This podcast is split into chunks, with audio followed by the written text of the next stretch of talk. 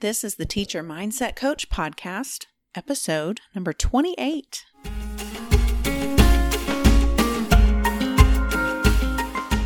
Hey, teachers. Welcome to the podcast where we do the hard work to uplevel ourselves and have fun along the way. I'm your host, Ashley Wolfe, and I'm here to help you rock your world with mindset stories, strategies, and skills that you've probably never been taught before Let's do the damn thing. Hello, everyone. Mission accomplished. I did it. I moved my dad into the tiny house in our backyard. I can't believe I'm saying those words. I can't believe that he is only 25 feet away from me as I speak into this microphone. It's a huge accomplishment. I am so, so proud of the commitment and the conviction that I showed to myself and my family based on my belief that I take care of my family. So today's episode is very much a celebration of the doing epic shit that I, I think I, I recorded an episode called doing epic stuff, but that was inspired by the day that I moved the tiny house from its initial location, just seven miles away from me in a little town, to my backyard. And that was back in January. And here I am in April almost the end of April, y'all. Dad is moved in, settling in. And so it's just a shout out to him also because, you know, at every stage of this game, he could have said, thanks, but no thanks. I'd rather just stay where I'm at. But he showed conviction also. And I'm really so proud of him because he uprooted himself from where he lived for 36 years with his partner, his soulmate, and when the big change happened when my mom passed away, I knew that I could not leave him in that house by himself. And I think that it became very apparent to him very quickly that he could not stay there either. So he's settling in really nicely, and um, I'm super proud of him for for doing the hardest thing that he's probably one of the top 10 hardest things he's ever done in his 78 years of life. so today's episode is actually going to be based on this idea called, um, it's not really an idea, but it's a phrase that I hear in the life coaching world, especially where it's like, there is not better than here. The future is not better than the present. And this idea of life is going to be 50 50, regardless of how much money we make, regardless of how much um, income our family is bringing in, regardless of where we're working, regardless of where we're living. But there's sometimes like in actual little minute pauses in life when I actually look at my own life, and I'm sure that you could do this with yours and be like, hell yeah, it's better here than it was there. Hell yes, I'm glad I've made this improvement in my life, or I've made this change, or I've done something for myself, or I've done something for my family. Absolutely, it's better here than there. So, this whole idea comes from a lot of the top earners in the life coaching industry that I'm familiar with. I'm very much persuaded by the life coach school area of the life coaching industry. So people like Brooke Castillo, Corinne Crabtree, she's uh, the No BS weight loss program. There's a lot of other people who, oh, Stacey Boehman in um, 2K for 2K. She these these women are telling us and we're listening when they're saying, you know, it's not better here making 10, $10 million than it was there when I made only $10,000 in a year.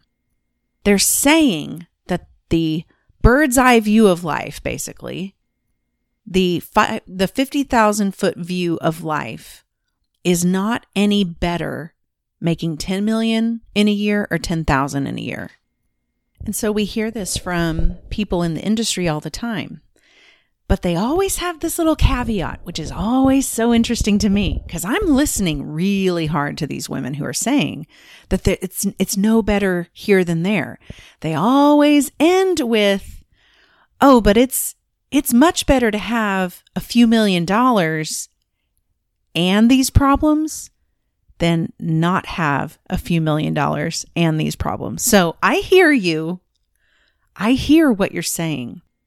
And it falls back on one of the beliefs that I have about money is that money solves money problems. And the more money I have, the more money I create, the more problems I can solve that are strictly solved by money. And this tiny house is a perfect example of how we have come almost full circle with our investments whenever we started to started to invest in real estate. We started investing in real estate with passive apartment investing. So we hand over the money. It's like flipping apartments.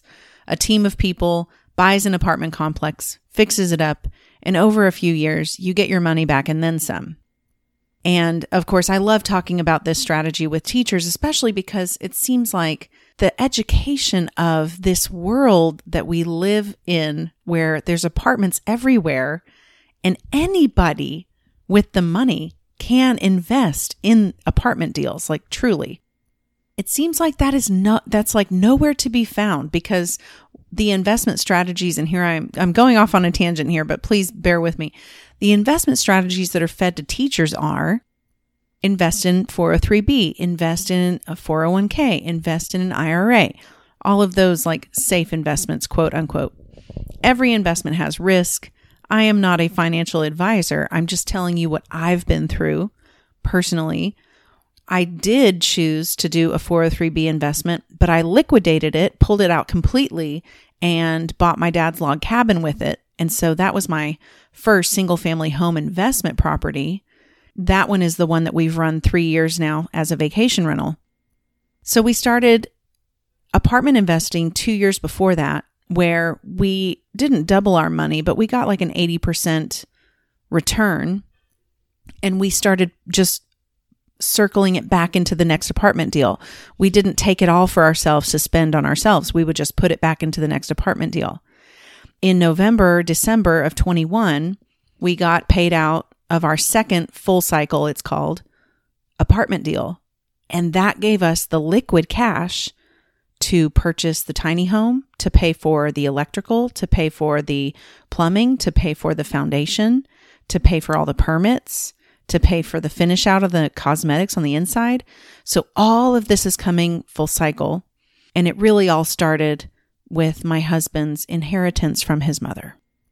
And it just seems like that, you know, her savings, her discipline, and then our ability to play a little bit risky and do something that's outside of the IRA that she put it in we invested in apartments and we tripled it basically so that we could pay cash for all of the things for my dad to live in this tiny house in our backyard. And that also reminds me of like the how is right now. So I did an episode on this a while back where the how is right now. Like you won't know how until the moment it happens. So whenever you're asking yourself, and, and we all find ourselves in these kinds of situations where we're like, yeah, that would be great, but how? So think of a time that you've wanted something really bad, or you've wanted to maybe take a certain risk, or you've wanted to make a certain change, and your hesitation was with the how. Our brain really loves to be like, yeah, but you can't do it if you don't know how. And that just stops our progress in its tracks. So if I said to myself when I was scrolling Facebook Marketplace back in January and I scrolled past this tiny house and I said, yeah, that would be awesome to have that as where my dad lives in the backyard, but I don't know how. I would have never taken the necessary steps to make it happen. Or if I said, yeah, the, the plumbing is going to cost this much or the electrical is going to be this, that, and the other, and I just don't know how we're going to do that. If I let myself stop, then I would never have been able to say in this very moment, this very second, my dad is sitting in his recliner 25 feet away from me and he's just getting ready to go to sleep for the night. And if I want to check on him in the middle of the night, I damn well can because he's right there. So, going back to the point of my episode today, whenever we think of there being better than here, there being in the future, our imaginations can go haywire with the future being so much worse if we're catastrophizing, or the future being so much better that it's just untouchable. And so, what I think, whenever I look back on myself, the person who was scrolling Facebook looking at this tiny house, that person was committed and convicted to taking care of her family and going through all of the five hour one way trips to Houston every weekend and going through all of the emotional pain of going through my mom and dad's house and my mom and dad's things and donating things and throwing away garbage and bringing things out for the estate sale and, and going through all of that. It was totally worth it to put myself through all of that discomfort to know of the comfort I now have that my dad is with us in proximity and the quality of his life has improved so much greater on a medical standpoint. He is getting his medications. I'm making sure of it. I finally convinced him to get a pill organizer. So all I have to do is load the thing up on Sunday night, and then he's responsible for giving himself his AM meds and his PM meds. I still load his syringes for him for his diabetes um, injectables but it's happening on the regular. So, medically speaking, health wise, he's better than he has been probably since the last year. And then I think just being part of an active, thriving family is another part that he has been missing ever since my mom died. So, here is better than where it used to be because I can focus in on exactly why I think that. And I don't have to be like, well, the circumstance is neutral. Doesn't matter which house you're in.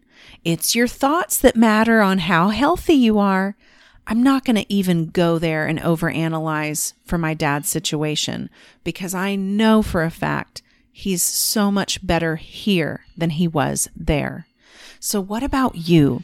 Is there something in your life that you're maybe going through now that you're thinking it's got to be better somewhere else or it's got to be better some other way? Is there something for you going on that you're convinced it's got to be better out of this situation? And I really want you to start focusing in on where you think the problem lies. So, for a lot of teachers, this is the time when we're making a decision do I stay or do I go? And I love, I love, love, love this statement that I learned from Brooke Castillo a couple years ago. It was probably last year. The decision will be easier if you tell yourself, either way, if I stay or if I go, it'll be the best decision that I make, whether I choose to stay or choose to go. It'll be the best. Either way, it'll work out just fine. That takes a lot of pressure off, and it actually takes a lot of this spinning and staying stuck in your imagination because I, I don't know about you, but I love doing like all my pros and cons list of the pros and cons of staying and then the pros and cons of leaving. And then I add them all up and I see how even it is. And then I go on the search for even more evidence that there's some more pros that can go into this category. And really, what I'm doing is I'm just delaying the decision because of maybe some un- uncertainty. But if you think about it, certainty or uncertainty belongs in the feeling line. It's a feeling that we create by the thoughts that we have or by the belief that we have. So if I believe that I am truly happy at the campus I'm at, which I am, then it'll be so easy for me to say, well, I'm staying next year, of course. And the decision is made. There's no wavering back and forth. There's no job hunting like I used to do. And there's just no questioning whether I'm supposed to stay because I've just decided. I'm not waiting for the answer to drop out of the sky. I'm not waiting for a sign. I'm just deciding and then staying true to my decision, knowing that I can change my mind at any time I want to. I don't have to decide and say, okay, now this decision can never be changed because I'm the one who says what my life is going to be. And life is a series of decisions, for sure.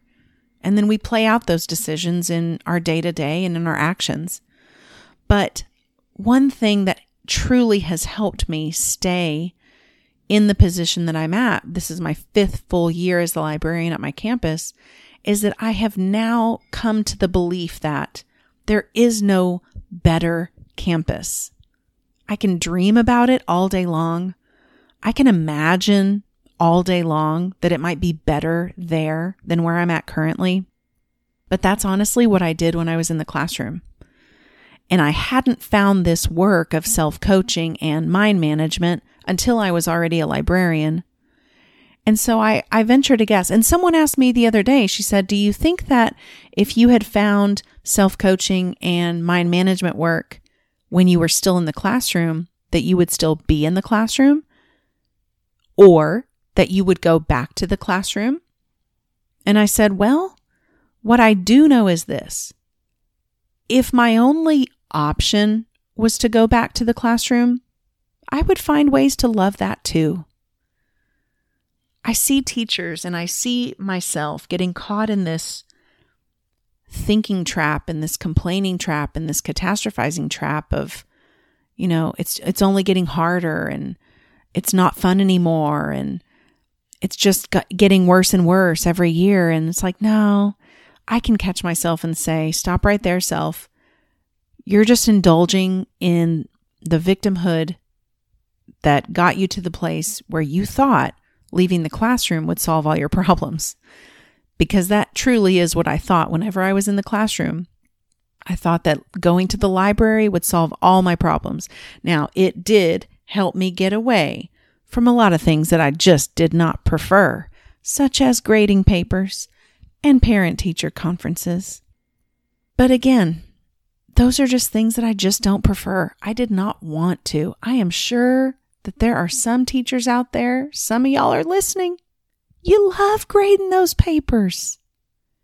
And you love connecting with the parents during parent teacher conferences. Good on you. I would rather connect with parents at book fair. I'd rather connect with parents during my annual Reading in a Winter Wonderland event in the library. I'd rather just wave on the corner during dismissal when the cars are all driving by smile and wave and send them on. That's how I'd like to connect with the parents. so, what I'm saying is, it's not better there than here, is something to really consider, especially if you're deciding on a big change in your life, knowing that the grass is not greener in reality, but that when you get there, you're going to be like, yeah, but this is exactly what I want. I think that's the big difference. It will resonate with your desires.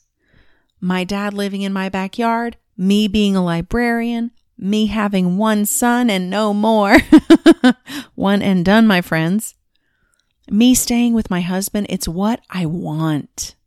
And that resonates with what I want. And that's why I choose it every day. Some of you would not choose to have your dad living in a tiny house in your backyard. It wouldn't resonate with what you want. So it's not a general answer. And for those of you teachers who have aging parents and elderly parents and parents who might be unwell, my heart opens up to you because I know what it has been like for me. So, what I want to leave you with is it's not better here than there in the grand scheme of things. But when you can just stop down and really appreciate what you have created for yourself, then it's almost like you get a taste of it is better here than where I used to be. And I was instrumental in making these changes for myself. I was instrumental in making these decisions to get me where I am today. It's no fluke. It's no magic, silver bullet. It just is because I decided so. So, I invite you to click the link that's in the show notes for chapter one of my six weeks to summer program called Prioritize You. I highly recommend that you read through and do the workbook pages and connect with yourself with what I guide you through in that chapter. And if you're wanting more, if you're wanting the next five results in that program, coupled with coaching sessions with me, please reach out, Ashley at teachermindsetcoach.com, or find me on Facebook, Teacher Mindset Coach, and I will see you next time. If you got something out of today's show, I invite you to subscribe so you never miss a future episode. I'd also love to see you in the Teacher Mindset Coach Facebook group so we can nerd out on mindset work as a community of badass teachers. And remember, you can always email me at coachwithwolfe, W O L F E, at gmail.com. Now go be awesome. See you next time.